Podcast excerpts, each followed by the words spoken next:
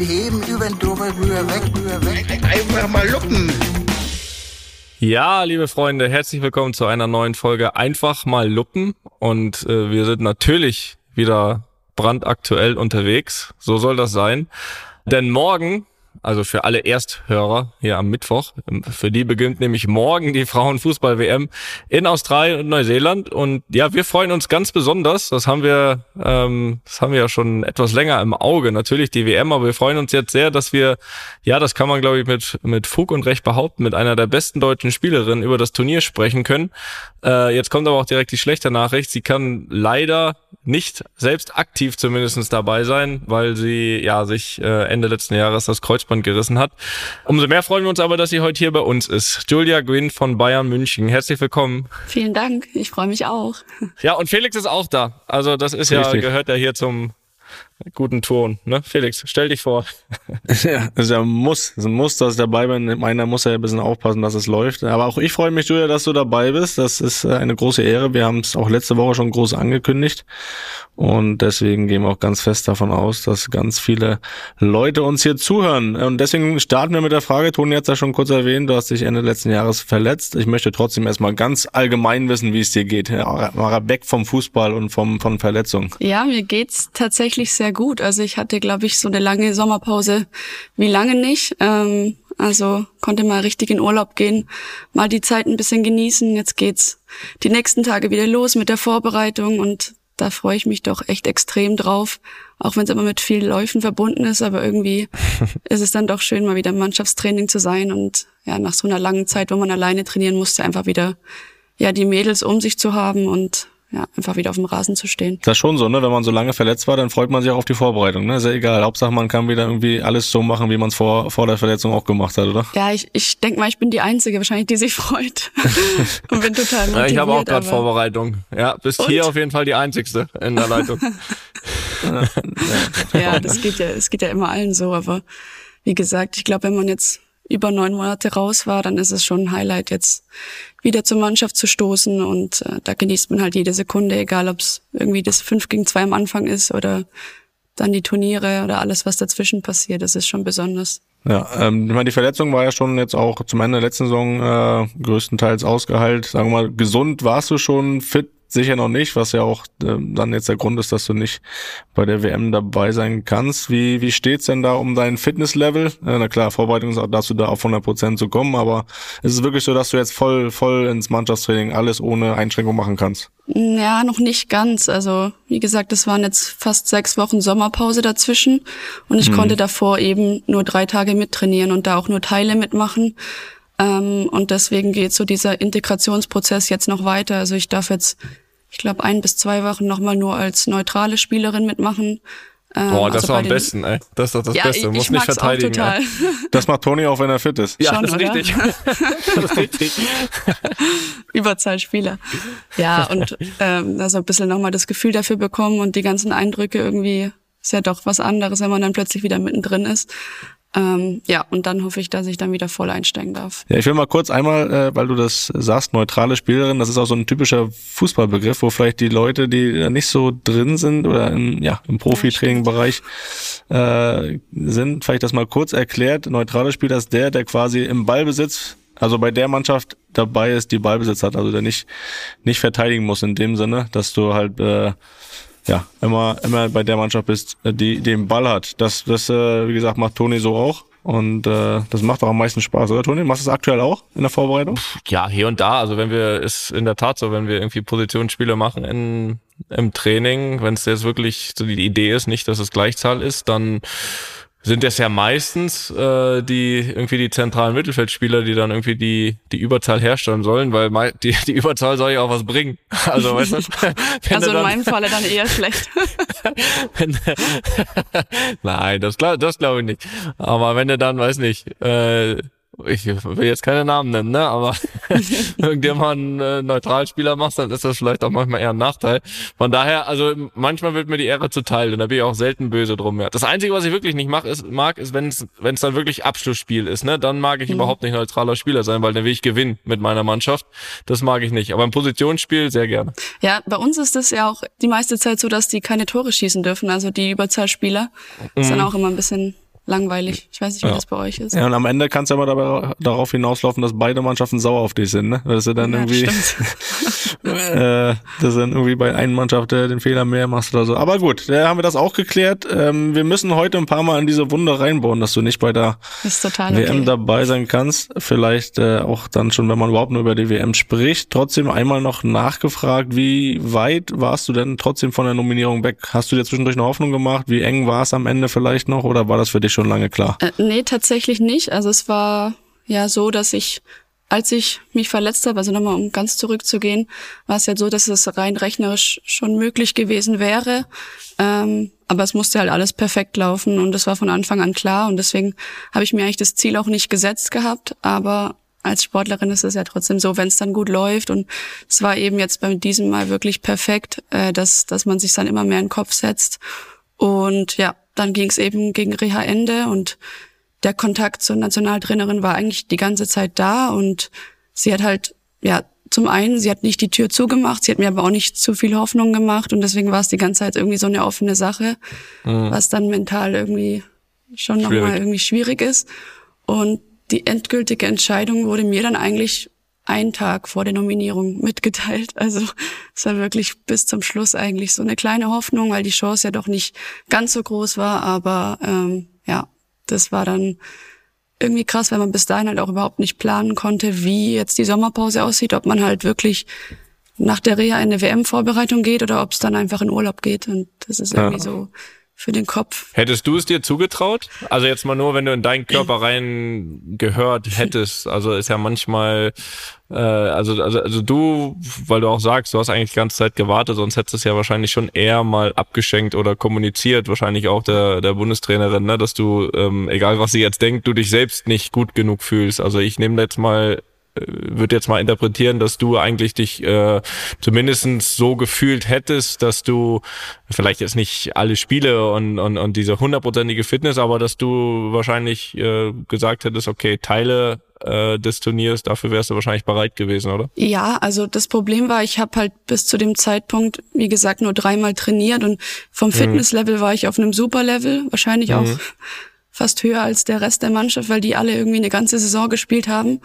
Ähm, also da war ich schon gut drauf und auch vom Vertrauen in das Knie, das war von Anfang an da. Mhm. Aber ich hatte eben einfach keine Trainingspraxis und schon gar keine Spielpraxis. Und mhm. das ist dann eher das, was, glaube ich, so auch die Argumentationsgrundlage war, wenn man halt sagt, gut, mit drei halben Trainingseinheiten ist es schwierig, jetzt das zu rechtfertigen, dass ja, du dann ja, zu einer WM fährst. Und ich hätte es ja selber auch nicht sagen können. Also dann gäbe es natürlich noch mal eine dreiwöchige Vorbereitung mit der Nazio und dann hätte man vielleicht auch mehr sagen können, aber für mich selbst war es auch schwierig, weil ich ja, ja schon auch selber einen hohen Anspruch an mich selbst habe und dann gar nicht weiß, wie würde ich da reinstarten und kann ich dem überhaupt gerecht werden. Ja, klar. Ähm, trotzdem sind ja auch, äh, sind sie jetzt angereist, die Frauen, sind jetzt vor Ort, aber auch mit einigen Sorgen und Zweifeln. Äh, das letzte Testspiel, zwei, drei Niederlage gegen Sambia, dazu die Verletzung noch von... Das macht äh, überhaupt nichts, das kann ich dir jetzt schon mal sagen. ja, Turniermannschaft, ne? Kennen wir ja. Richtig. Aber äh, was ja deutlich schlimmer ist, sind die Verletzungen. Ne? Also wir haben den, den Ausfall, den sicheren Ausfall von Caroline Simon, die sich ja schwerer verletzt hat, äh, dann noch die Verletzung von Lena Oberdorf und auch von Marina Hegering. Ähm, das sind schon ein paar Sorgen, die mit dem Gepäck waren. Du äh, hast ja sicher auch ganz guten Kontakt aktuell dahin. Du kennst die Mädels alle. Ähm, wie ist die Stimmung? Ja, also ich habe die Mädels noch vorm Abflug getroffen. Also wir waren noch, die verletzten Spielerinnen wurden eingeladen zum Teamabend. Da war die Stimmung ganz gut, würde ich sagen. Es war aber auch noch der Moment vor der endgültigen Nominierung. Also da war noch, mhm. es ist ja immer so, das, das war vor dem Spiel und manche sind halt doch Wackelkandidaten und sind sich dann nicht ganz sicher und das trübt die Stimmung ja doch immer ein bisschen. Ähm, also da konnte ich es nicht ganz einschätzen. Als dann die endgültige Nominierung raus war, war es, glaube ich, wirklich gut, weil das ja nochmal was in einem freisetzt auch. Ähm, und dann natürlich so ein Spiel zu bestreiten, das dann wirklich nicht die, die Erwartung getroffen hat. Und ich glaube, die Mädels sind an sich auch sehr selbstkritisch, waren deswegen auch mhm. auf jeden Fall nicht zufrieden. Ähm, was aber noch mehr die Stimmung trübt, ist, wie gesagt, ja, die Verletzungen äh, von Caro sowieso, aber auch ja die Ausfälle von Marina und von, von Obi jetzt, weil das wirklich, glaube ich, sehr, sehr wichtige Säulen sind so in dem Team und nicht nur das, was jetzt auf dem Platz angeht, sondern halt auch abseits des Platzes. Und ähm, ich habe nur mitbekommen, dass sie jetzt heute in Sydney unterwegs waren, auch mal abseits des Platzes was gemacht haben, was glaube ich auch immer wichtig ist für, für das Teamgefüge. Hm. Und ich hoffe, dass sie einfach die positive Energie mitnehmen können und dass die beiden dann hoffentlich wieder schnell zur Verfügung stehen werden. Wie ist so dein Kontakt, wenn sie, wenn die äh, vor Ort sind? Äh, auch was meinst du während des Turniers? Wirst du da äh, sehr eng dran sein oder lässt du die auch in Ruhe? Ich werde sehr eng dran sein. Sehr gut. Ja, also vereinzelt natürlich. Ich meine, das ist ja auch Zeitverschiebung und alles und man kann ja auch nicht mit allen Spielerinnen jetzt in Kontakt sein, aber mal sagen, mit denen, mit denen ich sowieso viel zu tun habe, da ist der Kontakt schon da und so, so vor den Spielen und so schreibt man ja sowieso dann wie immer in die Gruppe. so soll es sein. Ähm, ich meine, letztes Jahr ähm, hatten wir eine spektakuläre Obermeisterschaft. Ne? Ich glaube, wir, wir haben es alle gesehen. Und äh, was, was sowas immer mit sich bringt, sind dann ja auch die Erwartungen, die, die noch höher sind als, als auch dann vor der Obermeisterschaft schon. Äh, wie, wie siehst du die Gesamtlage? Ja, also wie gesagt, wir hatten, glaube ich, wirklich eine überragende EM und endlich mal so ein Turnier, wo wir nutzen konnten als Dosenöffner für ja, das ganze vergangene Jahr, das ist ja das, was wir uns immer irgendwie erträumt haben, dass da so ein Boom entsteht, dass in Deutschland auch einfach das überschwappt und einfach mal die Aufmerksamkeit und Sichtbarkeit für den Frauenfußball auch größer wird. Und das Turnier kommt eigentlich jetzt zum perfekten Zeitpunkt, dass man da nochmal es als Chance nutzen kann, nochmal einen draufzusetzen. Aber es birgt natürlich auch die Gefahr, weil viele sagen ja, ihr habt nichts zu verlieren, aber ich finde, man hat schon eigentlich sehr viel zu verlieren, wenn man jetzt gerade in der Situation ist, dass jeder auf einen schaut und da kann man, glaube ich, ja. schon auch wieder viel kaputt machen, wenn man da jetzt vielleicht früh ausscheidet oder nicht gut spielt, dass da die Erwartungen einfach nicht getroffen werden und ja, dass man wieder das Gefühl erweckt, dass es eine Eintagsfliege war mit der EM und der guten Saison. Ähm, deswegen sehe ich es eigentlich als Chance, gerade auch, wenn man das so sagen darf, wenn jetzt die Männer und die U21 nicht ganz so gut abgeschnitten haben. Ähm, Wir haben hier keine Nationalspieler mehr. Das, das, ja. das darfst du sagen. Das Dann darfst darf du ich sagen. sowieso sagen. ja, also ich glaube, es birgt auch die Gefahr, aber ich hoffe, dass die Mädels es einfach als Chance sehen und genauso frei aufspielen wie bei der EM. Ja, muss man auch, glaube ich, ne? Also ich glaube, es ist immer falsch zu sagen, was am Ende bei rauskommt, das, das sieht man da mal. Es ist, glaube ich, immer falsch zu sagen von vornherein, irgendwie eine WM ähm, schenkt man irgendwie ab aufgrund den drumherum und da und da. Also ich glaube, dass eine, eine, eine WM immer eine Riesenchance ist und sowas, glaube ich, auch gerade auch dann mal wichtige Ausfälle ja auch mal was mit einem Team machen können. Ne? Ob man das dann nachher qualitativ auffangen kann, ist immer die Frage, aber das kann mit einem, mit einem Gefüge schon auch was machen. Und deswegen hoffen wir natürlich auch, dass sie vor allem jetzt auch gut reinstarten, weil das weiß ich aus eigener Erfahrung, das ist immer wichtig, in so ein Turnier irgendwie direkt ein gutes Gefühl mitzunehmen. Das wirst auch du wissen. Äh, gib uns mal so ein bisschen eine Idee von den Gruppengegnern, weil ähm, da gebe ich offen und ehrlich zu, so gut habe ich mich jetzt auch nicht informiert, dass ich nochmal ein Spiel von, von Marokko, Kolumbien und Südkorea geschaut habe. Da kommen wir durch, oder? Ja, hoffentlich, ja. Also es ist auf jeden Fall ja, ja, gut, das Ziel, auch Erster zu werden.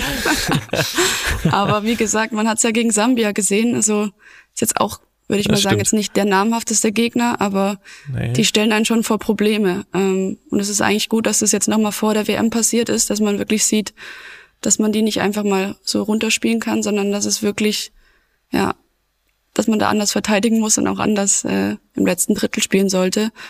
Ähm, aber klar, Marokko, Kolumbien, Südkorea sind jetzt nicht die Gegner, wo man sagt, man schaut, dass man irgendwie durch die Gruppe kommt, sondern da sollten wir schon hoffentlich dominant an, an erster hm. Stelle stehen. Das, äh, das wäre auf jeden Fall, ich glaube, sowas nimmt man dann noch mal mit ins, in, ins gesamte Turnier. Ja, wir haben, wir haben eigentlich auch immer eine gute Quote, so gerade was die Eröffnungsspiele angeht. Also erstes Gruppenspiel läuft eigentlich bei uns, zumindest in der Vergangenheit, immer gut und haben es auch immer gut durch die Gruppe geschafft. Also das ist vielleicht der Unterschied zu den Männern nochmal. Ja, ja, ja, nee, nee, das ist korrekt. Also, aber ich sag mal so, die letzten Turniere der Männer, die haben ja meistens schlecht angefangen und auch schlecht aufgehört. So, deswegen, das ist, äh, da gab's, äh, gab's wenig Schwankungen. Ähm, früher war das anders. Also bei den wirklich noch guten Turnieren, das muss man sagen. Also egal, ob das, ob das 10, 12 14 sowieso, ja. aber auch, auch noch, auch noch 16 kann man noch dazu nehmen. Da war eigentlich auch immer wirklich der Start gut. Deswegen glaube ich auch, dass das wirklich auch mal dran, dass das extrem wichtig ist, da, da, da gut. Da erinnern sich aber nur immer noch die dran, die selbst dabei waren. ja. Ja gut, ja, ja, ja. Aber da, das, da, da erinnere ich mich noch dran, ja, also richtig.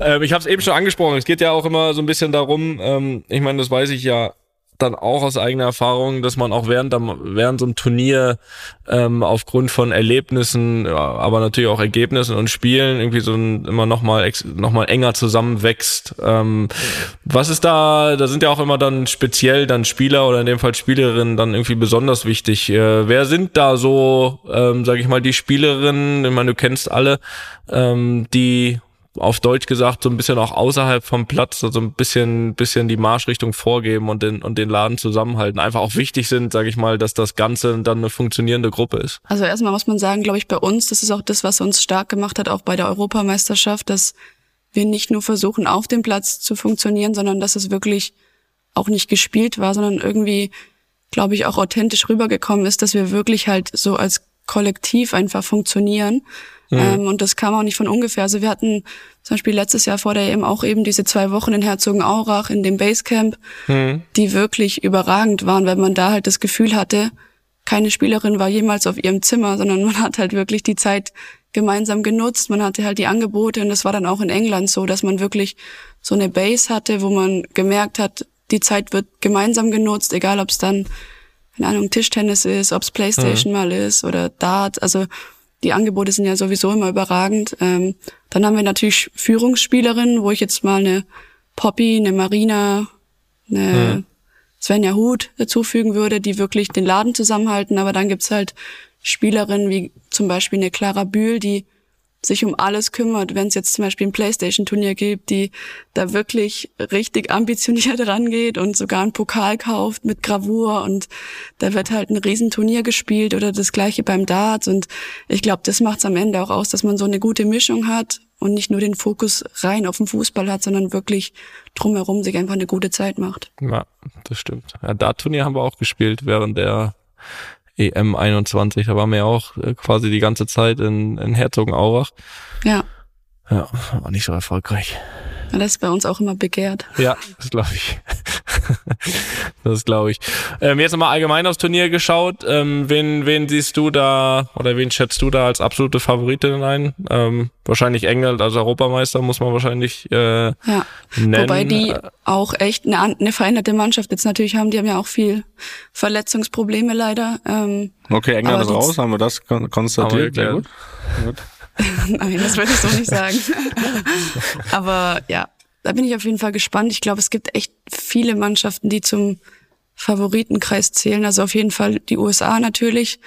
Ähm, mhm. Brasilien, gegen die hatten wir auch, glaube ich, im April gespielt, die echt eine richtig gute Mannschaft haben. Ähm, ja, ich zähle uns auf jeden Fall auch dazu. Spanien, Frankreich, also aus Europa kommt da schon auch viel Qualität. Deswegen, es wird sehr spannend, glaube ich. Das wollen wir, das wollen wir auf jeden Fall hoffen. Haben wir da sonst noch irgendwas, also du hast gesagt, Brasilien, ähm, noch irgendwas aus Südamerika? Gibt es da irgendwas, wo man jetzt, sage ich mal, oder noch ein, zwei Teams, die man jetzt nicht so kennt aus Europa, die du ein bisschen von mir aus auch als Geheimfavoriten auf dem, auf dem Zettel hast? Also ich finde, also aus Europa finde ich Schweden immer die sind immer so leicht unterschätzt, aber wenn man Aha. die vergangenen Turniere anschaut, die sind immer oben dabei. Die haben uns 2019 auch rausgehauen im Viertelfinale. Hm. Die haben echt eine richtig gute Mannschaft, eine erfahrene Mannschaft. Ähm, mit denen ist auch immer zu rechnen, obwohl die irgendwie keiner so auf dem Zettel hat. Also bin ich auch mal gespannt, wie weit die im Turnier kommen. Ansonsten Kanada äh, hat mhm. Olympia gewonnen. Also gibt schon einige, die, die man da nennen kann. Na gut, immerhin erstmal keiner von denen in unserer Gruppe, das ist schon mal gut.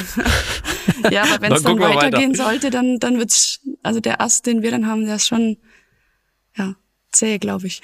Ja, ja, dann, ja, ach, ja, gucken wir mal weiter, ne? ja. ne? Wenn wir erstmal, erstmal in der K.O.-Runden sind, dann, dann passiert da nichts mehr. Genau. Da, da. ähm, ja, die WM wird ja in Deutschland ähm, im ZDF, da kommen wir nachher nochmal, bist ja auch nicht ganz unbeteiligt und in der ARD übertragen, aber ich will erstmal noch was anderes hinaus. Ähm, es war ja lange sehr, sehr offen, beziehungsweise hatte sich die FIFA oder auch die möglichen Sender mit den Übertragungsrechten ja relativ lange Zeit gelassen und sehr, sehr spät geeinigt, dass es dann doch im Fans übertragen wird. Wie nimmst du sowas wahr, als ja jetzt in dem Fall zwar leider nur Halbbeteiligte, aber im Normalfall ähm, ja Beteiligte, ähm, so, so, so eine Diskussion.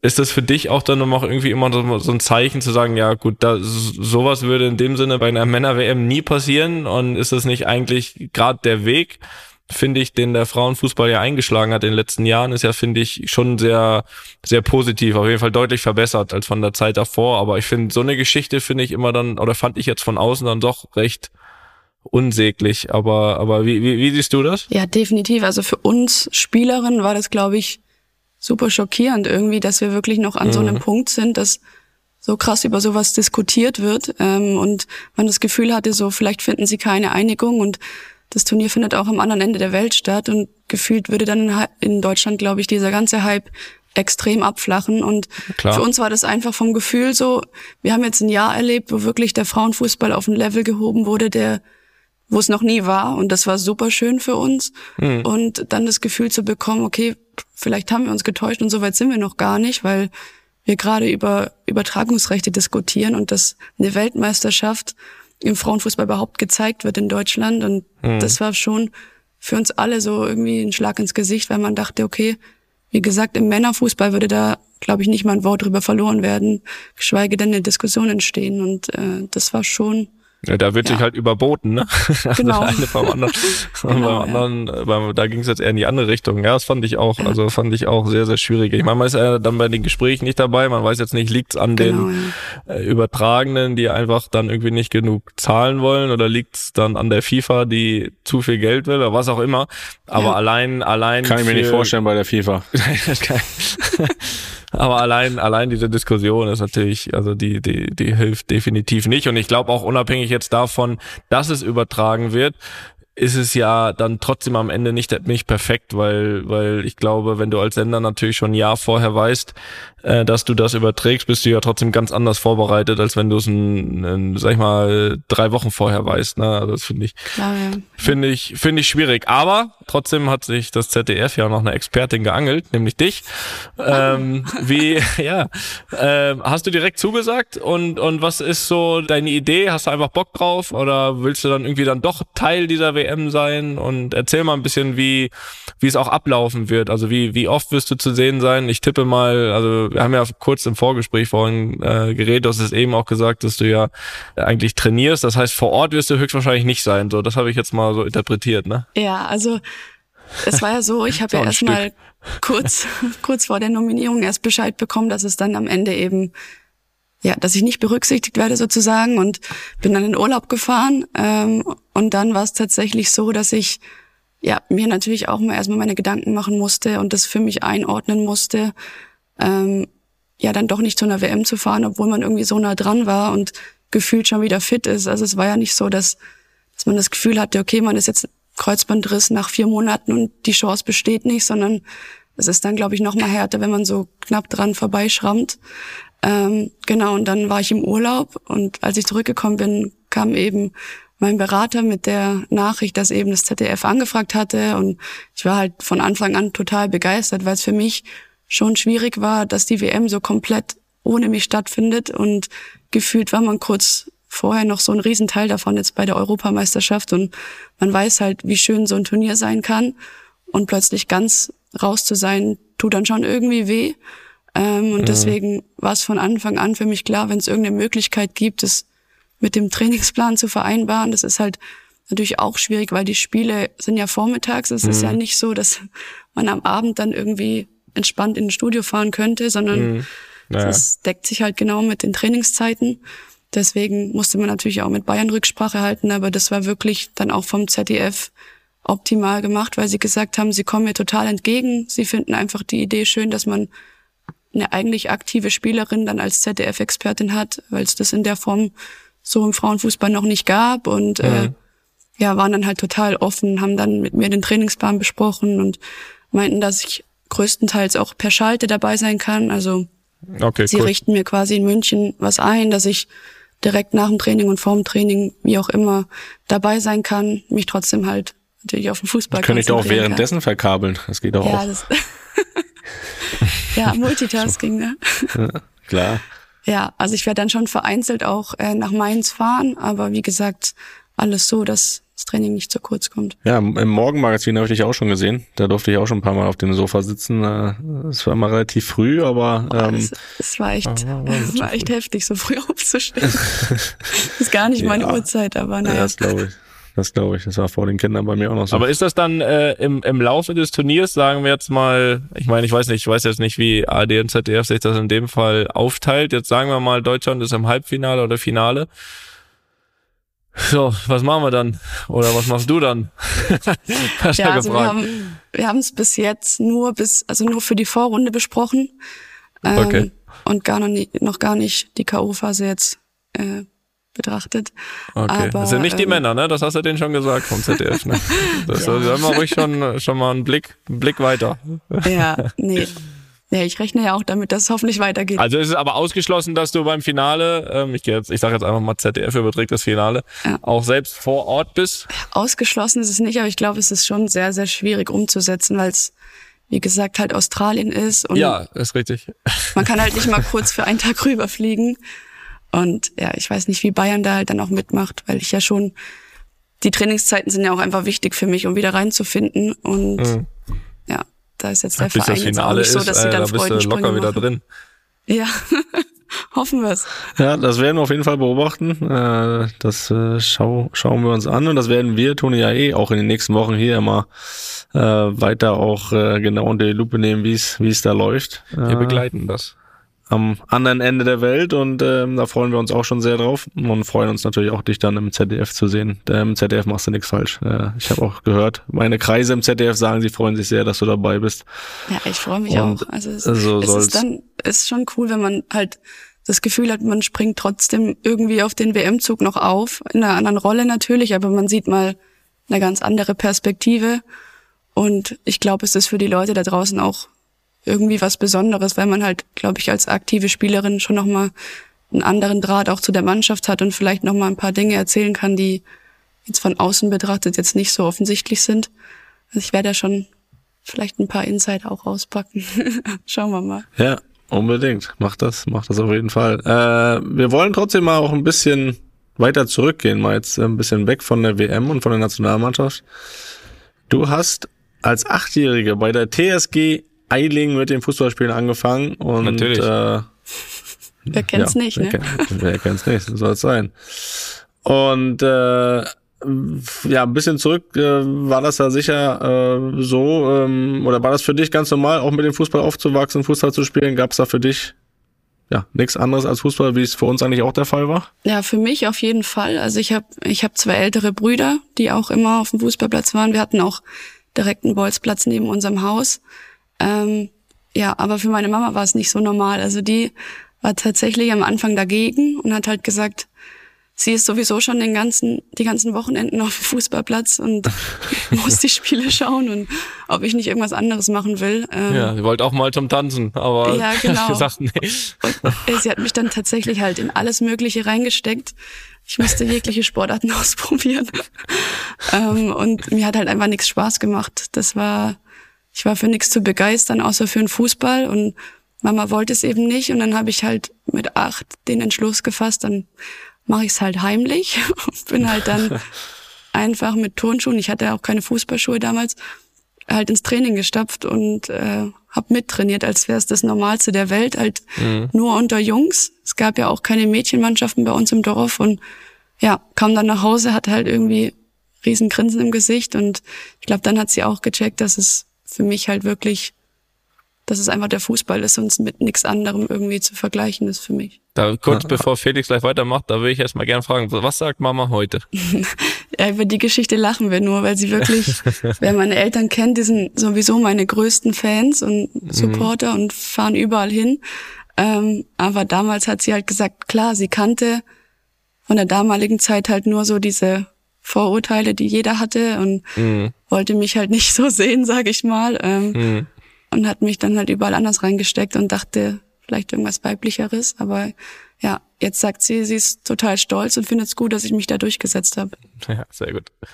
Ja, du hast gesagt, du hast zwei Brüder. Ähm, die äh, sicher dann ja auch eine große Rolle spielen in dem ganzen Werdegang, die sie bestimmt selbst ja noch Fußball gespielt haben, dich auch da irgendwie dann äh, mit reingebracht haben. Ähm, wie, wie groß ist jetzt auch die Rolle, die dann der Leistungssport äh, ja, im Aufwachsen in eurer Familie gespielt hat? Ja, also meine Brüder haben auch immer gespielt und spielen auch jetzt noch, aber halt, ich sag mal jetzt eher so, ist eher die dritte Halbzeit wichtig bei denen.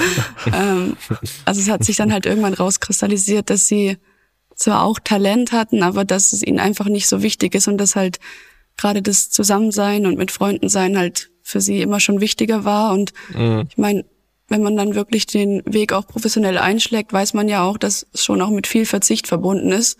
Also bei mir war es von Anfang an klar, dass ich halt irgendwann von zu Hause ausziehen muss, weil es bei uns auch keine Frauenvereine gab, die jetzt mhm. irgendwie in der Bundesliga spielen. Also ich musste dann mit knapp 16 auch, bin ich nach Freiburg damals ins mhm. Internat und das wäre für meine Brüder zum Beispiel undenkbar gewesen, dass sie von zu Hause ausziehen müssen und eine andere Stadt nur wegen dem Fußball. Und mhm. für mich war das irgendwie von Anfang an klar, weil ich halt den Traum verfolgen wollte und ähm, ja, hatte da auch wirklich eine super Unterstützung von zu Hause. Ich muss auch sagen, gerade mit meinen Brüdern ist eigentlich das Verhältnis dadurch viel stärker geworden, als ich dann erst ausgezogen bin. Also am Anfang war es eher so, ja, wenn die kleine Schwester dann plötzlich besser spielt, war es echt mit viel, mit viel Eifersucht auch verbunden.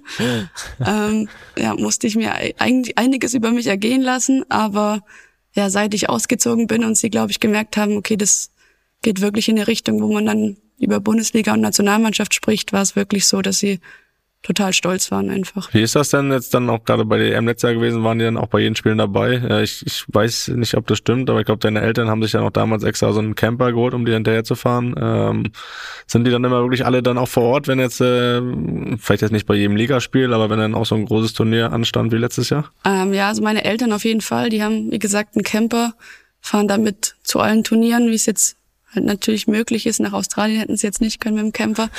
ähm, naja, auch immer recht, ja. ja. Aber meine Brüder haben auf jeden Fall gesagt, sie wollten beide zum Finale kommen. Die waren tatsächlich beim Halbfinale im Bierkönig und haben es von Mallorca aus verfolgt mit der ganzen Mannschaft. Und dann hat es leider nur ein Bruder dann wirklich zum Finale nach England geschafft. Der andere ist krank ist zurückgeblieben. Ja, noch sich nicht, nicht erholt bis zum Finale.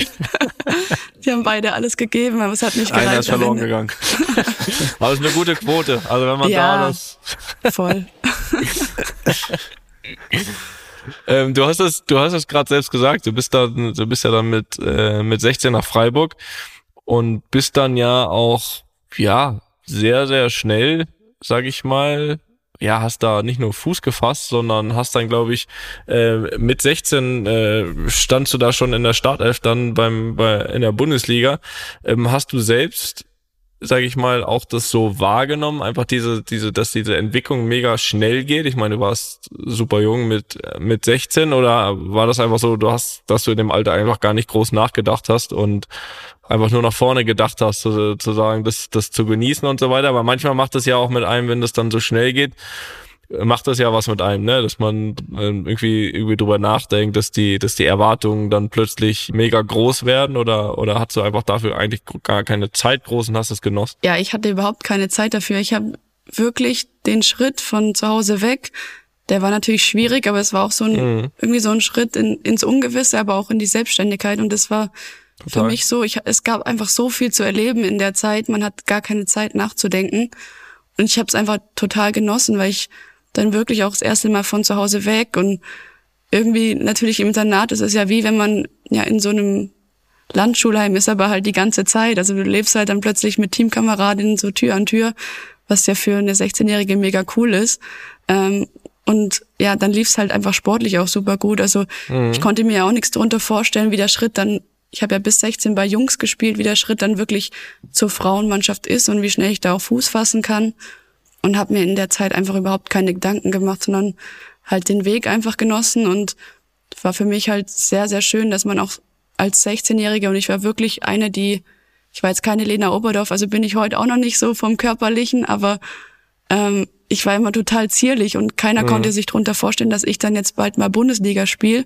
Mhm. Aber irgendwie ja, habe ich es halt durch andere Sachen irgendwie geschafft, ähm, auch das Vertrauen vom Trainer total früh zu bekommen und bin einfach mega dankbar. Und ja, ich glaube, von da an ging die Karriere wirklich relativ steil und schnell bergauf, was halt für eine junge Spielerin wirklich sehr, sehr schön ist, wenn man merkt, es lohnt sich und der Schritt zahlt sich auch aus. Und die ganze harte Arbeit und den Verzicht, den man halt geleistet hat, ja, wird am Ende belohnt. Ja, also ich höre dir gern zu, weil ich sehe da relativ viele Parallelen. ich bin ja auch mit, mit 16 damals nach München, auch das erste Mal alleine weg. Und, und all das, auch Internat und so weiter. Also, also diesen, diesen Werdegang, äh, sag ich mal, der hört sich, hört sich ziemlich ähnlich an. Und auch äh, du bist ja dann in München gelandet, einen Tick später dann, aber äh, zur Saison 1920 ähm, dann zu Bayern. Wie war das für dich? Ich meine, das ist ja nochmal das eine ist dann der Schritt nach, nach Freiburg und dann äh, zu Bayern, da ähm, das ist ja dann schon logischerweise allein vom Namen her nochmal eine andere, andere Hausnummer. Wie war für dich sage ich mal, quasi die, die Anfangszeit äh, jetzt ja für den quasi großen FC Bayern zu spielen. Ja, es war nochmal ein ganz anderer Schritt, weil man das Gefühl hatte, okay, man hat, ich habe vier Jahre in Freiburg gespielt und man hat da irgendwie so dieses das Erwachsenwerden komplett dort verbracht und mhm. wurde halt zur Bundesligaspielerin und zur Nationalspielerin dann auch und man rutscht ja auch in eine andere Rolle, aber dann zum FC Bayern zu gehen, ist natürlich nochmal ein Riesenschritt. Das ist halt bei den Männern sowieso, aber auch bei den Frauen eine ganz andere Hausnummer, was jetzt Professionalität angeht. Und ja, es war einfach mega, weil wir bei Freiburg wirklich, es war halt ein super Ausbildungsverein und ich bin mega dankbar für alles, was ich dort erleben durfte. Aber gerade was jetzt die Infrastruktur angeht und die Strukturen drumherum, die waren halt in München einfach nochmal auf einem ganz anderen Level und mhm. das war halt für mich einfach klar, dass das der nächste Schritt sein sollte, um mich dann halt auch auf dem Niveau weiterentwickeln zu können und klar, wenn man jetzt München anschaut und Freiburg, dann ist, dann ist Freiburg wirklich ein Dorf dagegen. Und da merkt man erstmal, was Großstadtleben ist und ich komme ja vom mhm. Bodensee, ich komme total vom Land. Da war das schon irgendwie eine ganz andere Hausnummer, ähm, aber einfach total cool und auch mit dem neuen Campus, den wir da haben und dann auch das erste Mal Champions League zu spielen und wirklich das Gefühl zu haben, okay, es ist nicht mehr so, man geht in die Spiele rein und man schaut mal, was wird. Wenn man gewinnt, ist super. Wenn man verliert, ist auch nicht schlimm, sondern mhm. bei Bayern, ich glaube, du kennst es am allerbesten. Ja, ja, ja, ja. Gibt's halt nur eins und das ist Gewinnen und sonst ist halt eine Krise.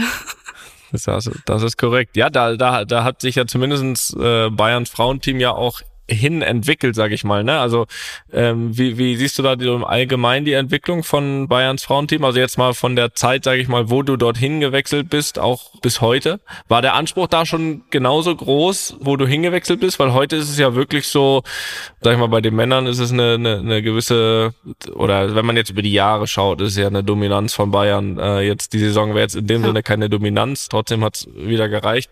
Und bei euch ist es ja dann so eine, sag ich mal, Bayern-Wolfsburg Dominanz ähm, jetzt in den, in den letzten Jahren. Ähm, war das damals auch schon so, als du gekommen bist? Ja, also es war ein bisschen anders, weil als ich gekommen bin, es war 2019, da war es so, dass es immer klar war, Wolfsburg ist die klare Eins und Bayern war mhm. die letzten Jahre immer der ewige Zweite. Mhm. Und man will sie, end also man möchte es endlich schaffen, sie da vom Thron zu stoßen. Ja, klar. Vorher wurde Bayern, glaube ich, einmal, ja, einmal deutscher Meister und einmal Pokalsieger und sonst war es immer Wolfsburg. Und man war halt immer irgendwie knapp dran, aber am Ende war es trotzdem immer der zweite Platz. Und ich glaube, in dem Jahr, als ich gewechselt bin und auch in dem darauffolgenden Jahr, wurde dann echt nochmal investiert, dass man guckt, dass man wirklich Spielerinnen dazu gewinnt, die dann auch ja für die Zukunft unterschreiben. Und ich glaube, das ist einfach Bayern extrem gut gelungen, weil wir echt eine super Truppe beisammen haben.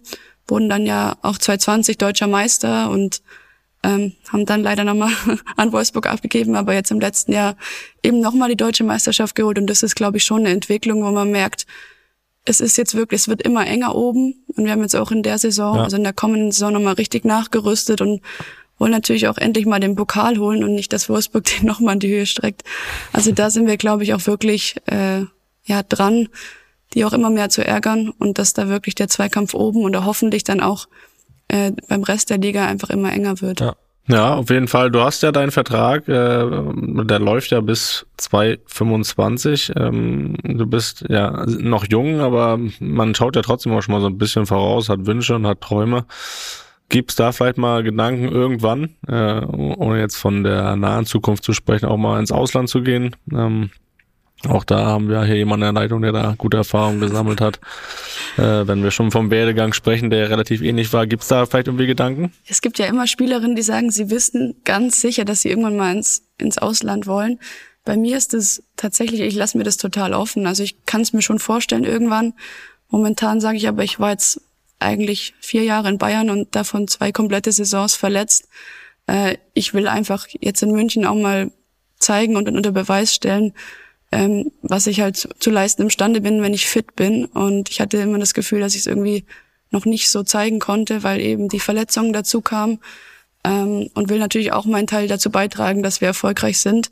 Deswegen jetzt momentan kann ich es mir nicht vorstellen, aber in der Zukunft auf jeden Fall oder warum nicht? Weil ich glaube, gerade auch außerhalb von Deutschland entwickeln sich halt die Strukturen extrem gut und egal wo man hinschaut, der Frauenfußball ist wirklich auf dem aufsteigenden Ast und es ist einfach sehr schön zu sehen und dann wird man sehen, wo es vielleicht in Zukunft mal hingeht. Das ist gut. Ja. ist nicht ausgeschlossen. Aber ist ja auch gut. Ich meine, ich meine, du bist so jung. Das, das, äh, warum solltest du auch irgendwas ausschließen? Das ist ja auch Quatsch. Das stimmt. Wir haben eben schon mal ein bisschen drüber gesprochen. Wir müssen noch einmal ganz bisschen mal kurz über dein Knie sprechen. Also nicht um die, um die Laune zu drücken, sondern einfach aus, aus, aus Interesse. Ist ja auch jetzt wieder, ist ja jetzt auch wieder, wir sind ja jetzt hier nicht einen Tag nach der Verletzung, ne? Da Eben. lässt man das lieber weg, sondern du bist ja wieder fit. Aber es war ja nicht, äh, oder das, beziehungsweise das Knie hatte ja in den letzten immer mal wieder schon mal Schwierigkeiten gemacht. Also du hattest ja, hattest ja bereits einen Kreuzbandriss schon vorher, ich glaube 2020, wenn mich nicht alles, Ja. wenn mich nicht alles täuscht und jetzt dann eben wieder vergangenen Oktober. Was mich mal interessieren würde, ich hatte, sag ich mal, Gott sei Dank äh, so eine schwere Verletzung noch nicht, ist eher so die Reaktion auf so eine Verletzung. Also wie bist du mit diesem, mit, mit dieser ersten Verletzung in so jungem Alter, mit so einer schweren Verletzung umgegangen? Äh, interessiert mich jetzt eigentlich mal grundsätzlich nur, nur mental. Wie lange hast du gebraucht, den Kopf wieder oben zu haben? Beim ersten Mal habe ich extrem lang gebraucht. Es war, glaube ich, auch so, weil ich immer, also ich bin auch bis jetzt, also bis zu den zwei Knieverletzungen wirklich, hatte ich gar nichts. Ich war in Freiburg nicht einmal verletzt. Ich hatte in München einmal die Schulter ausgekugelt, aber sonst halt nichts an den Knien oder so. Und im Frauenfußball ist es ja echt ein Riesenthema, dass irgendwie so viele Spieler dann halt Kreuzbandverletzungen haben und ähm, ich war immer so, ich, ich bin eine Spielerin, die, die kriegt keine Knieverletzung und ja, plötzlich passiert's halt und bei mir war es wirklich so, ich dachte mir, es kann nicht sein. Bis vor kurzem war ich noch die, die irgendwie alles spielt und nie Probleme hat, nie zum Physio muss und plötzlich liegst du da halt und weißt, okay, du kannst es halt nicht einschätzen, du hattest noch nie was im Knie, aber es fühlt sich überhaupt nicht gut an und fühlt sich auch nicht so an, als wäre es jetzt nur eine Meniskusquetschung.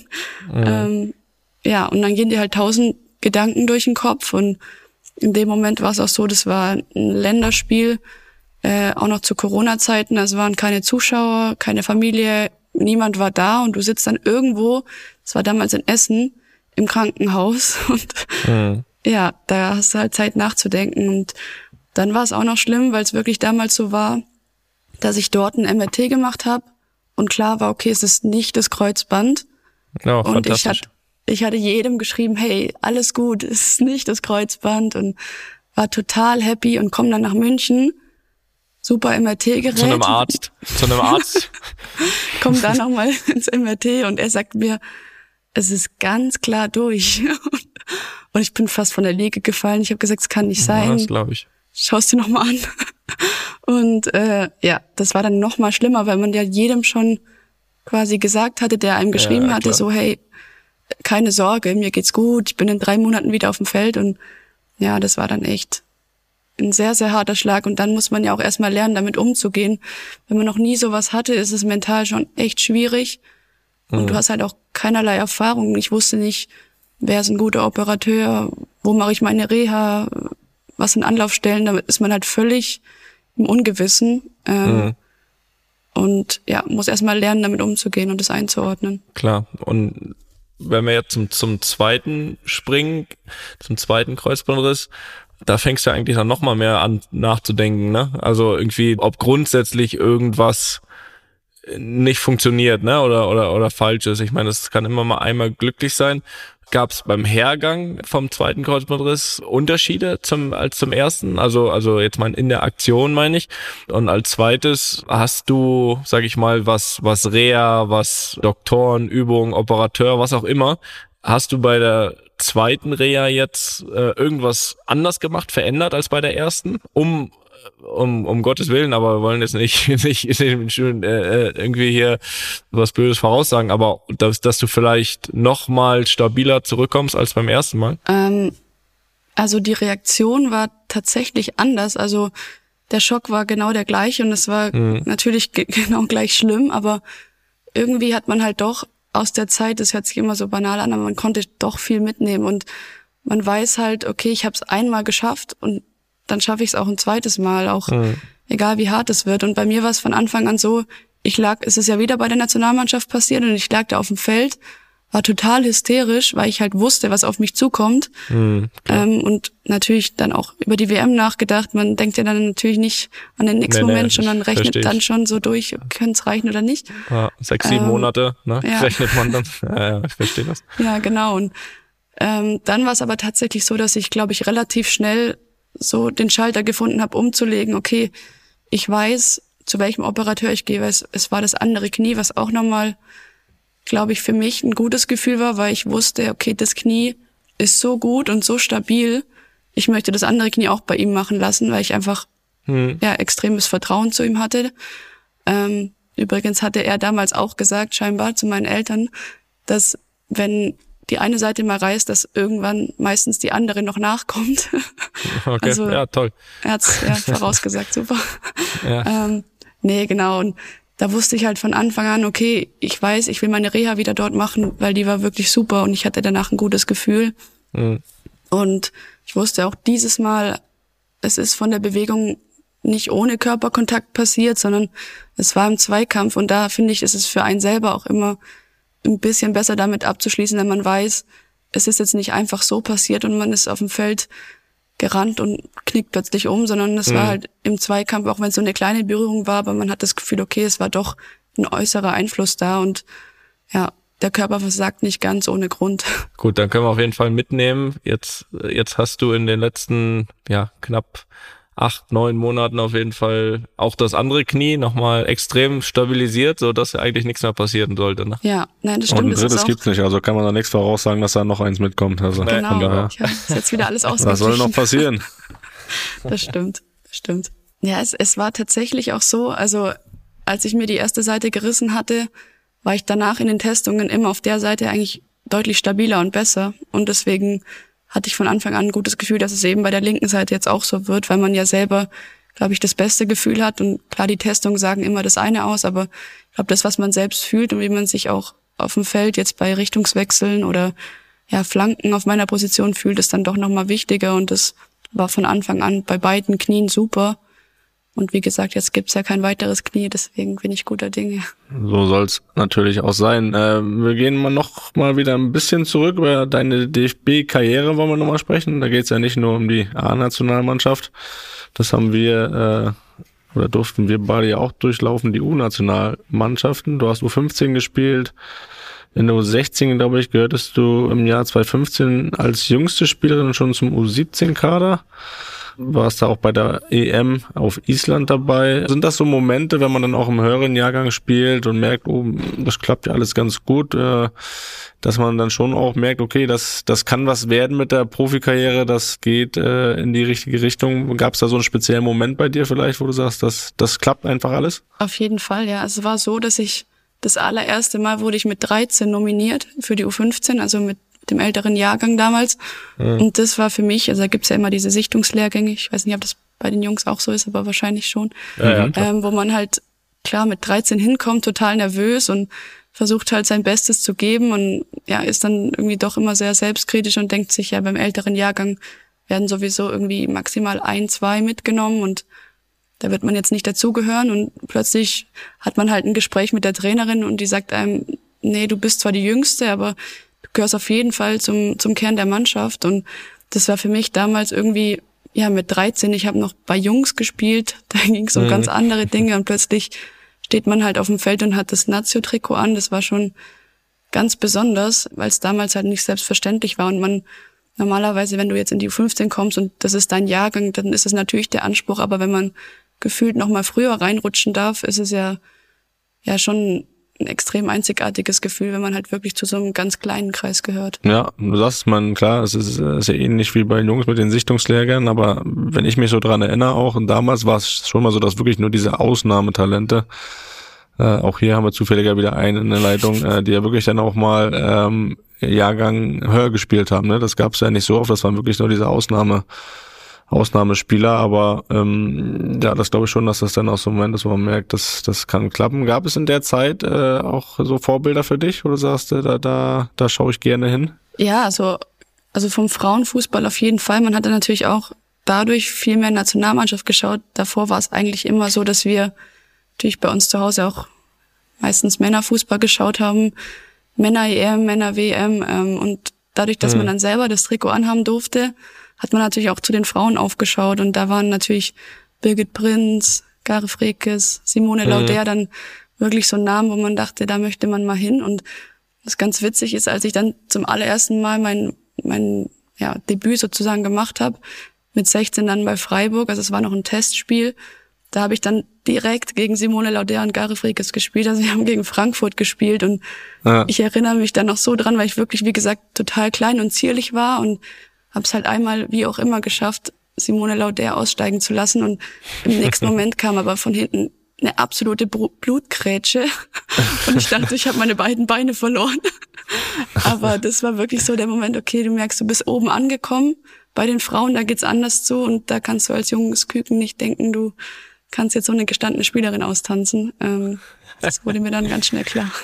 Frankfurt war da noch so diese Top-Mannschaft, ne, zu der Zeit? Genau, der erste war FFC? FFC Frankfurt. So. Ja. ja. Und Turbine Potsdam, das waren immer so die beiden, ne? Genau, ja. Die haben ja, alles abgeräumt damals. Ja, so ändert das, sich das, ne? Ja. ja. Das ist nicht mehr der Fall. Ja, ja, so ist das. Ja, 2016 äh, gelang ja dann die, die Qualifikation für die Europameisterschaft äh, nach einem Erfolg im Elfmeterschießen gegen Spanien.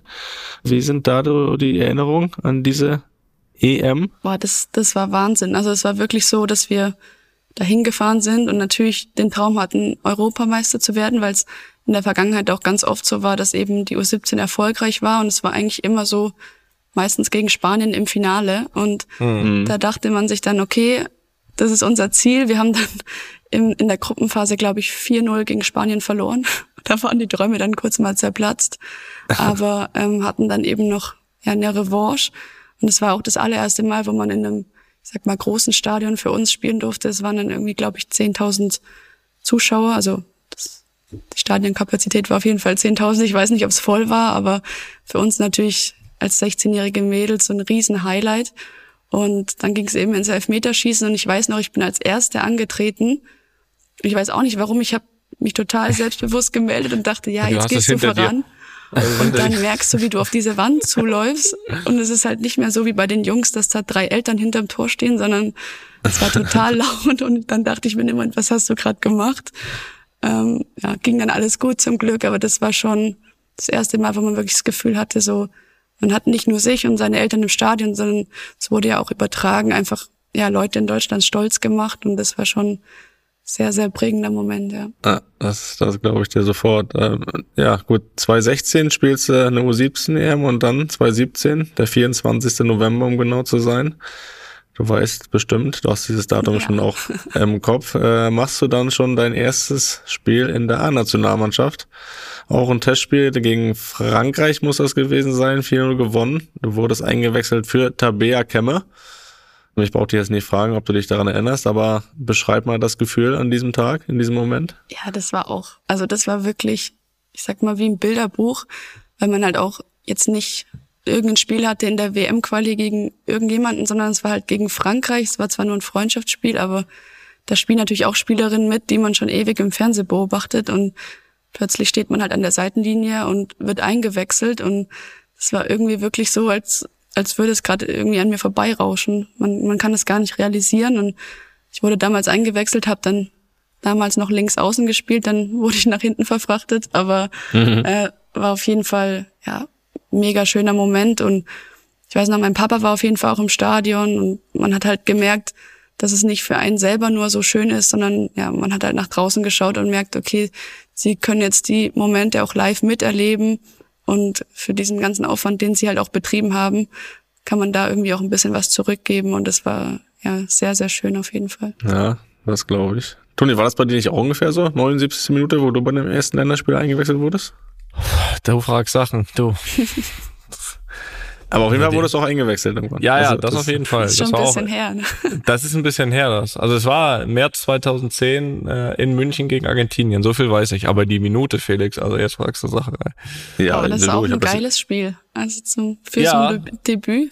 Ja, das ist ordentlich, ja. Vor allem war es, vor allem war das damals im März und im, im, im Juni war dann halt direkt die WM in Südfrankreich und ich war das in Südfrankreich, in äh, Südafrika. Und, ähm, und das, ich war das erste Mal erst dabei, damals im März und habe gedacht, okay, wir werden noch mal gucken. Und dann bin ich einmal eingewechselt worden, so und dann gucken wir mal nach dem Turnier, aber hat er mich tatsächlich auch direkt mitgenommen. Hast du Ah, überzeugt. nette Geste.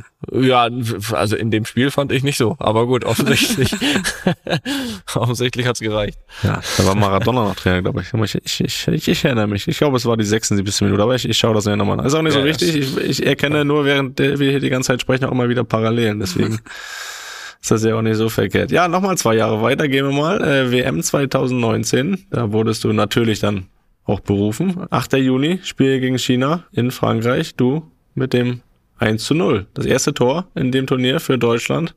Ihr habt dann das Viertelfinale erreicht. Und ja, das ist auch in dem gekrönt worden, dass du dann die beste junge Spielerin des Turniers wurdest. Äh, also anscheinend auch ein erfolgreiches Turnier für dich, oder? Ja, extrem. Es war ja auch mein erstes großes Turnier und ich finde, gerade wenn man es jetzt mit den Turnieren aus der Jugendnationalmannschaft vergleicht, das ist schon nochmal ein ganz anderes Level.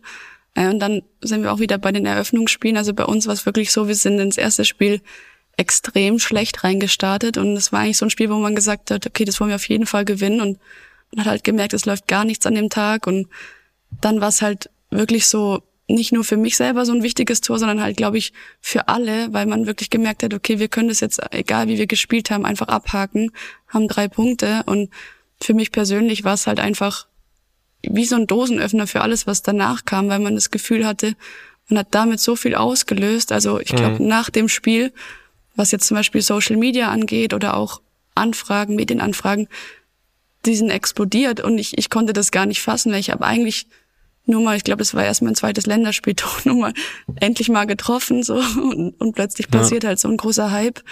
Äh, ja, da ist man auch wie auf so einer Welle geschwommen und konnte irgendwie gar nicht glauben. Ich war damals gerade 19 ähm, und dachte mir, ich finde es mega cool, dass ich meiner Mannschaft helfen konnte, aber was Ja. passiert hier gerade? So.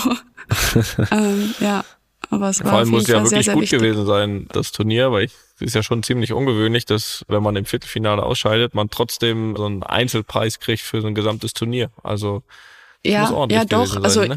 ja, ich, ich hatte dann auch eigentlich das Glück, dass ich jedes Spiel über die volle Distanz machen durfte und dann Mhm. halt wirklich auch so für mich das Gefühl oder die Sicherheit kriegen konnte, ich kann auf dem Level auch bei einem Turnier wirklich gut spielen. War dann auch selbst zufrieden mit meiner Leistung. Wir sind dann im Viertelfinale raus und ich war dann zu Hause und habe überhaupt mit gar nichts gerechnet, habe auch keine Nachricht oder irgendwas bekommen und schaue mir dann das Finale an und plötzlich wird verkündet, dass ich diesen Preis gewonnen habe und das war irgendwie witzig, weil ich saß halt bei meinen Eltern daheim auf dem Sofa und plötzlich steht da mein Name und ich habe keinerlei Nachricht oder irgendwas bekommen und ja, man, man kriegt das dann irgendwie so still und heimlich von zu Hause aus mit. Ähm, ja, aber war wirklich natürlich dann nochmal eine riesen Überraschung. Das, Hätte ja schon äh, jemand mal auch Bescheid sagen können. Ne? Und was kriegt man da? Ein Blumenstrauß oder was hast du da bekommen? Ein Pokal tatsächlich, der wurde mir dann zugeschickt. Ich war ja nicht mehr vor Ort. Ja, ja, eben.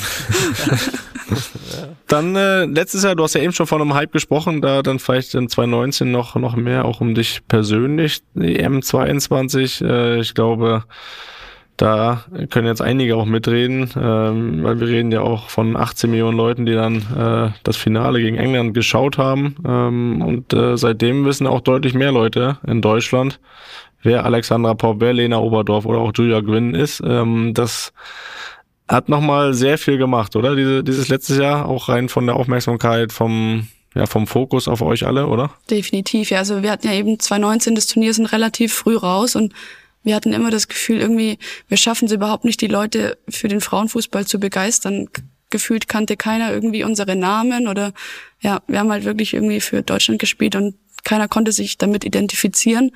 Und dann war wirklich bei der EM so das erste Mal das Gefühl, wo eigentlich vor dem Turnier auch keiner mit uns gerechnet hat, weil wir wirklich auch eine scheiß Vorbereitung hatten und ja, wir haben dann nochmal gegen Serbien verloren und wirklich, es war Krisenstimmung bei uns und sind dann zu dem Turnier und haben uns halt in so einen Flow gespielt.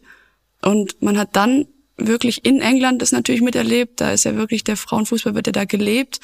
Aber als wir dann halt hier wieder angekommen sind und damals auf dem Römer empfangen wurden, hat man, glaube ich, erstmal für sich so das Gefühl bekommen, okay, wir haben echt was ausgelöst in Deutschland. Wir konnten ganz viele Menschen inspirieren und begeistern und das war wirklich ein sehr, sehr stolzer Moment, weil man das Gefühl hatte, so die letzten Jahre, wo wirklich, glaube ich, auch viele Widerstände da waren und man gegen viel ankämpfen musste, mhm. zahlen sich irgendwie jetzt aus und man hat so gehofft, dass man das natürlich auch in, in den Liga-Alltag mit übertragen kann und das war wirklich, also da war die Wertschätzung von den Fans halt riesig, weil man wirklich gemerkt hat, die Stadien sind endlich mal voll, die Einschaltquoten, die Leute laufen endlich mal mit unseren Trikots rum und nicht mit mhm. den Männern-Trikots. Ja, ähm, klar. Und wir hatten dann endlich mal die Chance, ja auch auf größere Stadien auszuweichen. Das war ja vorher auch nie der Fall und einfach gemerkt, wir kriegen eine ganz andere Bühne jetzt für den Frauenfußball und ja, wollen einfach halt weiter Werbung dafür machen und hoffentlich jetzt das Turnier auch wieder nutzen, dass ja die Entwicklung weiter so vorangeht. Was glaubst du trotzdem im Allgemeinen? Also jetzt aus aktiver Sicht, wo noch Luft nach oben ist, was kann man noch machen gerade, um auch bei euch in der Liga zum Beispiel jetzt nicht ausschließlich, ich glaube, äh, dass ihr in Wolfsburg ja dann logischerweise auch irgendwie die Zugpferde seid, äh, was, was Interesse betrifft, aber dass, dass, dass man vielleicht die Liga an sich noch irgendwie mehr ans Schaufenster stellen kann, noch interessanter machen kann. Gibt es da von deiner Seite aus irgendwas, äh, was man da in dem Sinne verbessern könnte noch? Ja, also wir sind ja zwölf Mannschaften in der Liga und hm. es gibt für mich halt immer noch viel zu viel Vereine, die das gar nicht professionell betreiben können. Mhm. Also es ist wirklich so, dass teilweise Vereine dabei sind, wo die Spielerinnen ganz normal arbeiten und kein Minijob, sondern halt wirklich 40 Stunden die Woche arbeiten und ja.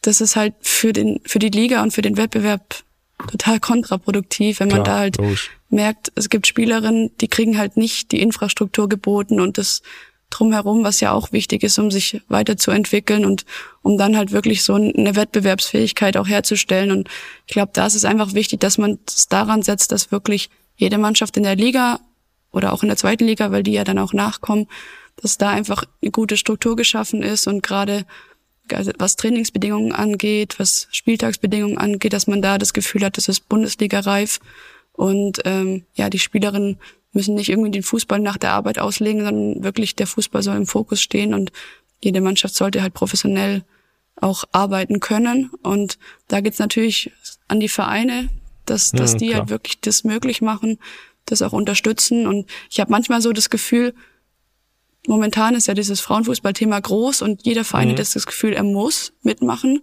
Aber für uns wäre es halt schön, wenn es einfach so, dass sie es gerne machen und dass sie es wirklich gerne unterstützen und das ist halt meiner Meinung nach noch nicht der Fall.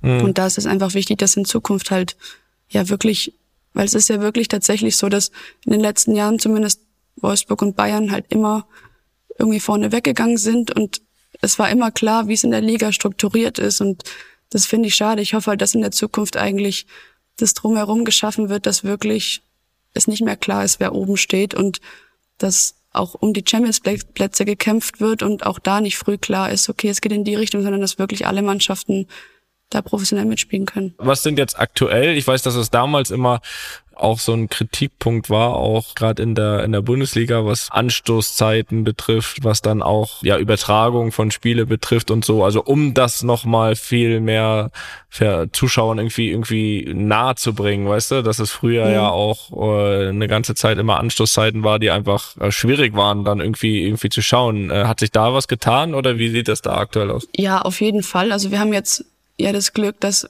endlich mal alle Spiele übertragen werden. Das war ja auch nicht immer der Fall. Da konntest du manche Spieler nur im Live-Ticker irgendwie verfolgen. Und jetzt mhm. hat man wenigstens die Sichtbarkeit und die Anstoßzeiten sind auch schon besser geworden. Wir haben ja teilweise zum Beispiel bei der Nationalmannschaft zu Zeiten gespielt, wo es einfach keiner schauen konnte. Es war nicht Klar. möglich, ja, genau. weil wir eben zu Arbeitszeiten gespielt haben oder zu Zeiten, wo die Männer-Bundesliga läuft, wo dann auch keiner den Frauenfußball schaut, ja. wenn man ehrlich ist. Und das hat sich schon verbessert, aber ich glaube trotzdem, trotzdem, dass da einfach noch viel mehr gemacht werden kann. Beispielsweise werden bei uns jetzt Montagsspiele vorgeschlagen, was für die Spielerinnen natürlich auch sehr schwierig ist, die einen Job haben, weil sie ja nicht jeden Montag dann frei nehmen können. Ähm, und ja, da, da merkt man schon, dass viel, was bei den Männern nicht funktioniert, bei uns probiert wird und warum soll es dann automatisch bei uns funktionieren?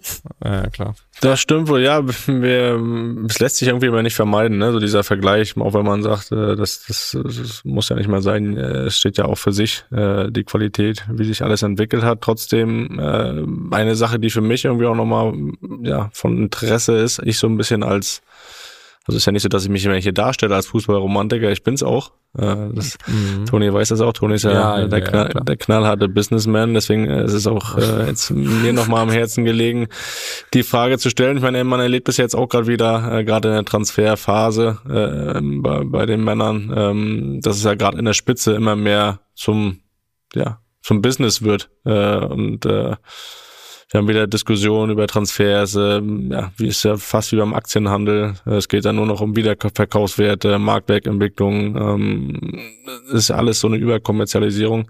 Ist es äh, für den Frauenfußball deiner Meinung nach erstrebenswert, eine ähnliche Richtung einzuschlagen oder ähm, sollte man erst recht einen anderen Weg gehen. Klar, äh, man braucht, äh, du hast gesagt, um, um eine Professionalisierung herzustellen, braucht man Geld, aber ähm, ja, äh, trotzdem kann man ja versuchen, da auch einen anderen Weg zu gehen. Äh, wäre das erstrebenswert, den, den Weg der, der Männer zu gehen oder schon auch so ähm, bei sich zu bleiben und da einen anderen Weg zu wählen? Ich glaube beides ein bisschen. Ich glaube, man sollte auf jeden Fall bei sich bleiben und weil der Frauenfußball, das, was den Frauenfußball, glaube ich, gerade besonders macht, ist auch so dieses Nahbare und dass einfach noch eine hm. Nähe zu den Fans da ist, dass wir uns Zeit nehmen, dass es völlig normal ist, dass man nach dem Spiel noch eine Stunde irgendwie bei den Fans steht und alle abarbeitet, weil man halt gefühlt eine ganz andere Wertschätzung auch verspürt, weil es eben nicht selbstverständlich für uns ist, dass Stadien mal voll sind. Ähm, und das ist natürlich im Männerfußball vielleicht schon anders, weil da einfach die Nachfrage schon gefühlt immer da war. Ähm, man sollte sich, glaube ich, schon am Männerfußball orientieren, so die Richtung. Aber ich hoffe eben, dass es sich nicht ganz in die Richtung entwickelt, dass es eben nur noch um Geld geht und Transfersummen. Und ich glaube nicht, dass es bei uns so hohe Summen werden, werden würden, aber ähm, dass man einfach schaut, dass dieses Ehrliche und Nahbare nicht kaputt geht und nicht auf der Strecke bleibt, weil ich glaube, das ist gerade das, was die Zielgruppe von Frauenfußball einfach so schätzt und was wir als Spielerin auch sehr wertschätzen. Ja, das stimmt. Ist noch, ist noch alles gesund. Das ist äh, ehrlich gesagt bei uns nicht mehr alles so gesund. Ähm, das, das ist definitiv, definitiv der Fall. Äh, Julia, wir haben dich ja angekündigt äh, und wir haben auch mal unseren Hörern und Hörerinnen die Möglichkeit gegeben, ein, zwei Sachen zu fragen noch. Das würde ich jetzt ganz gerne machen. Ja. Ja, und eine, das ist ganz süß, das ist ein kleines Mädel, kann ich kurz erzählen. Da habe ich letzte Woche, in der letzten Urlaubswoche hatte ich ja ein Camp von meiner Academy in Köln und die war dort äh, die kompletten zwei Wochen, hat da super mittrainiert und äh, die kleine Leni und die hat eine Frage an dich. Ich bin Leni und war selber in Tonis Camp und habe sogar mit Toni ein neues Kapitel für die App gedreht. Das ist richtig. Vielleicht erinnert sich Toni an mich, tue ich. Meine Frage wäre an Julia und zwar, wann sie mit Fußball angefangen hat und wann sie dann auch richtig gemerkt hat, dass es Richtung Profi geht. Wir haben das so grob äh, ja schon beantwortet. Jetzt musst du dir einfach noch, noch was ausdenken. ja, kann ich. Ja, für also, die Leni. Für die Leni muss das machen. Also wie gesagt, angefangen mit acht im Verein, aber schon deutlich früher mit meinen Brüdern. Also ich bin vor allem durch die ähm, Heim-WM 2.6 dazugekommen ähm, und durch die wilden Kerle. Ich soll übrigens ganz liebe Grüße sagen vom Joachim Massanek. Ja, mit dem hatte ich über dich gesprochen. Ähm, ja, ja, ja. Genau, äh, um auf die Frage zurückzukommen. Also ich glaube, ich habe es dann gemerkt, als klar war, bei mir gibt's keine Mädchenvereine oder Frauenvereine, die höherklassig spielen und das dann auch mit der Schule zu vereinbaren, war irgendwann klar, dass es nicht mehr möglich ist und dass ich eben mhm. wechseln muss. Und ich glaube, die Entscheidung, die dann für mich persönlich und auch für meine Familie eine große war, dass man, ja, weil ich bin auch die Jüngste bei uns zu Hause, dass ich dann mit 16 halt ausziehe, da war dann klar, okay, sie möchte es wirklich professionell betreiben. Und ähm, klar, vorher mit, mit 13, wie gesagt, die ersten Nationalspiele, da merkt man schon, okay, das möchte man sich nicht mehr nehmen lassen und das soll genauso weitergehen. Aber das erste Mal war dann wirklich so richtig gespürt hat man es dann mit dem Schritt von zu Hause weg nach Freiburg. Okay, da freut sich die Leni. Hm. äh, ich sehe gerade, ich habe mir schon mal, ich habe mir schon mal die zweite Frage angeschaut und die hast du jetzt aber wirklich schon beantwortet. Da kann ich, da muss ich jetzt hier dem Achim aus Karlsruhe äh, ganz liebe Grüße. Ähm, aber ähm, die Frage haben wir ja schon äh, gestellt. Das, äh, das ging um die Änderung der zweiten Reha nach dem zweiten Kreuzbandriss, ob du irgendwas Mhm. verändert hast oder nicht. Ähm, das hast du ja beantwortet, hast einfach das andere Knie jetzt dem anderen gleichgesetzt, sodass nichts mehr passiert. Also Achim, deine Frage wurde spielend beantwortet. So. Aber dann, du, ja, dann, dann, dann, dann sende doch mal einen lieben Gruß an Achim, damit er auch Ja. zufrieden ist. Auf Ja. jeden Fall. Ja. Achim aus Karlsruhe. Das ist Achim aus dein Karlsruhe, Gruß. So, Vielen Dank für war's. deine Frage. Ich, äh, weil wenn du genau zugehört hast, Achim, dann äh, haben wir die schon beantwortet. Ja, Von dann daher- spul nochmal zurück oder muss halt, ja. Ich hoffe, er hat nicht nur zu der Frage gespult und ist dann enttäuscht. Nein, da braucht ja keiner nein. enttäuscht sein.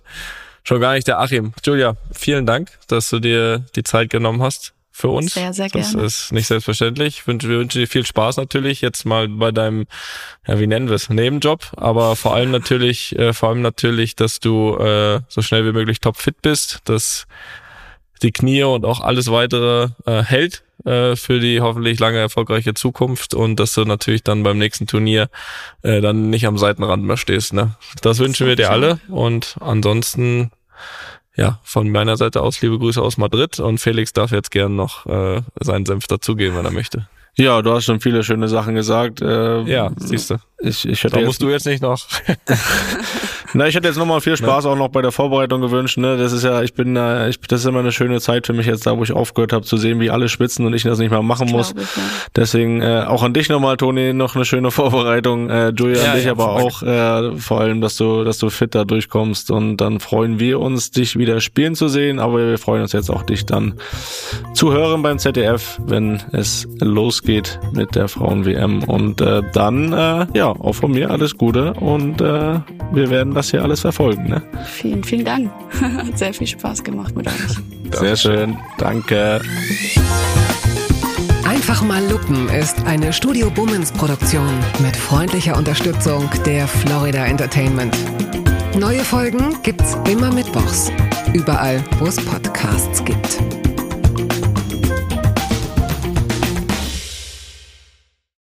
Ich dachte ja, wir machen einen Podcast zusammen, Joko, und dann ähm, hängen wir einfach ab, einmal die Woche, unterhalten uns ein bisschen lustige Alltagsbeobachtung, manchmal politisches Ja. Take, dies, das, Feierabend. Was stattdessen passiert, ich muss Sport machen. Schöne Naja. Scheiße. Auf eine gewisse Art und Weise ist es aber auch abhängend, ne? ja gut, ähm, das ist aber so, so eine Entwicklung, die man natürlich nicht kommen sieht, wenn man einen Podcast beginnt, wo man aber, wenn man einen Podcast hat, wie wir beide, der jeden Donnerstag erscheint, äh, und Sunset Club heißt, sehr dankbar darüber ist, dass zum Beispiel ein Gast wie Kai Pflaume sagt, hast du nicht Bock auf eine Klimmzug-Challenge? Ja, und jetzt mache ich seit zweieinhalb Monaten, trainiere ich Klimmzüge. Bald ist es soweit. Die große Auflösung, habe ich es geschafft, einen Klimmzug zu schaffen. Also habe ich es geschafft, ihn zu schaffen. Und die Laune ist im Keller bei mir, außer natürlich, wenn wir uns unterhalten miteinander. Aber den Rest der Zeit, den ich nicht mit dir Podcast mache, mache ich ja Sport. Ja, äh, schaltet doch einfach ein und hört rein. Wir würden uns sehr freuen. Und wenn es euch nicht gefällt, sagt bitte keinem.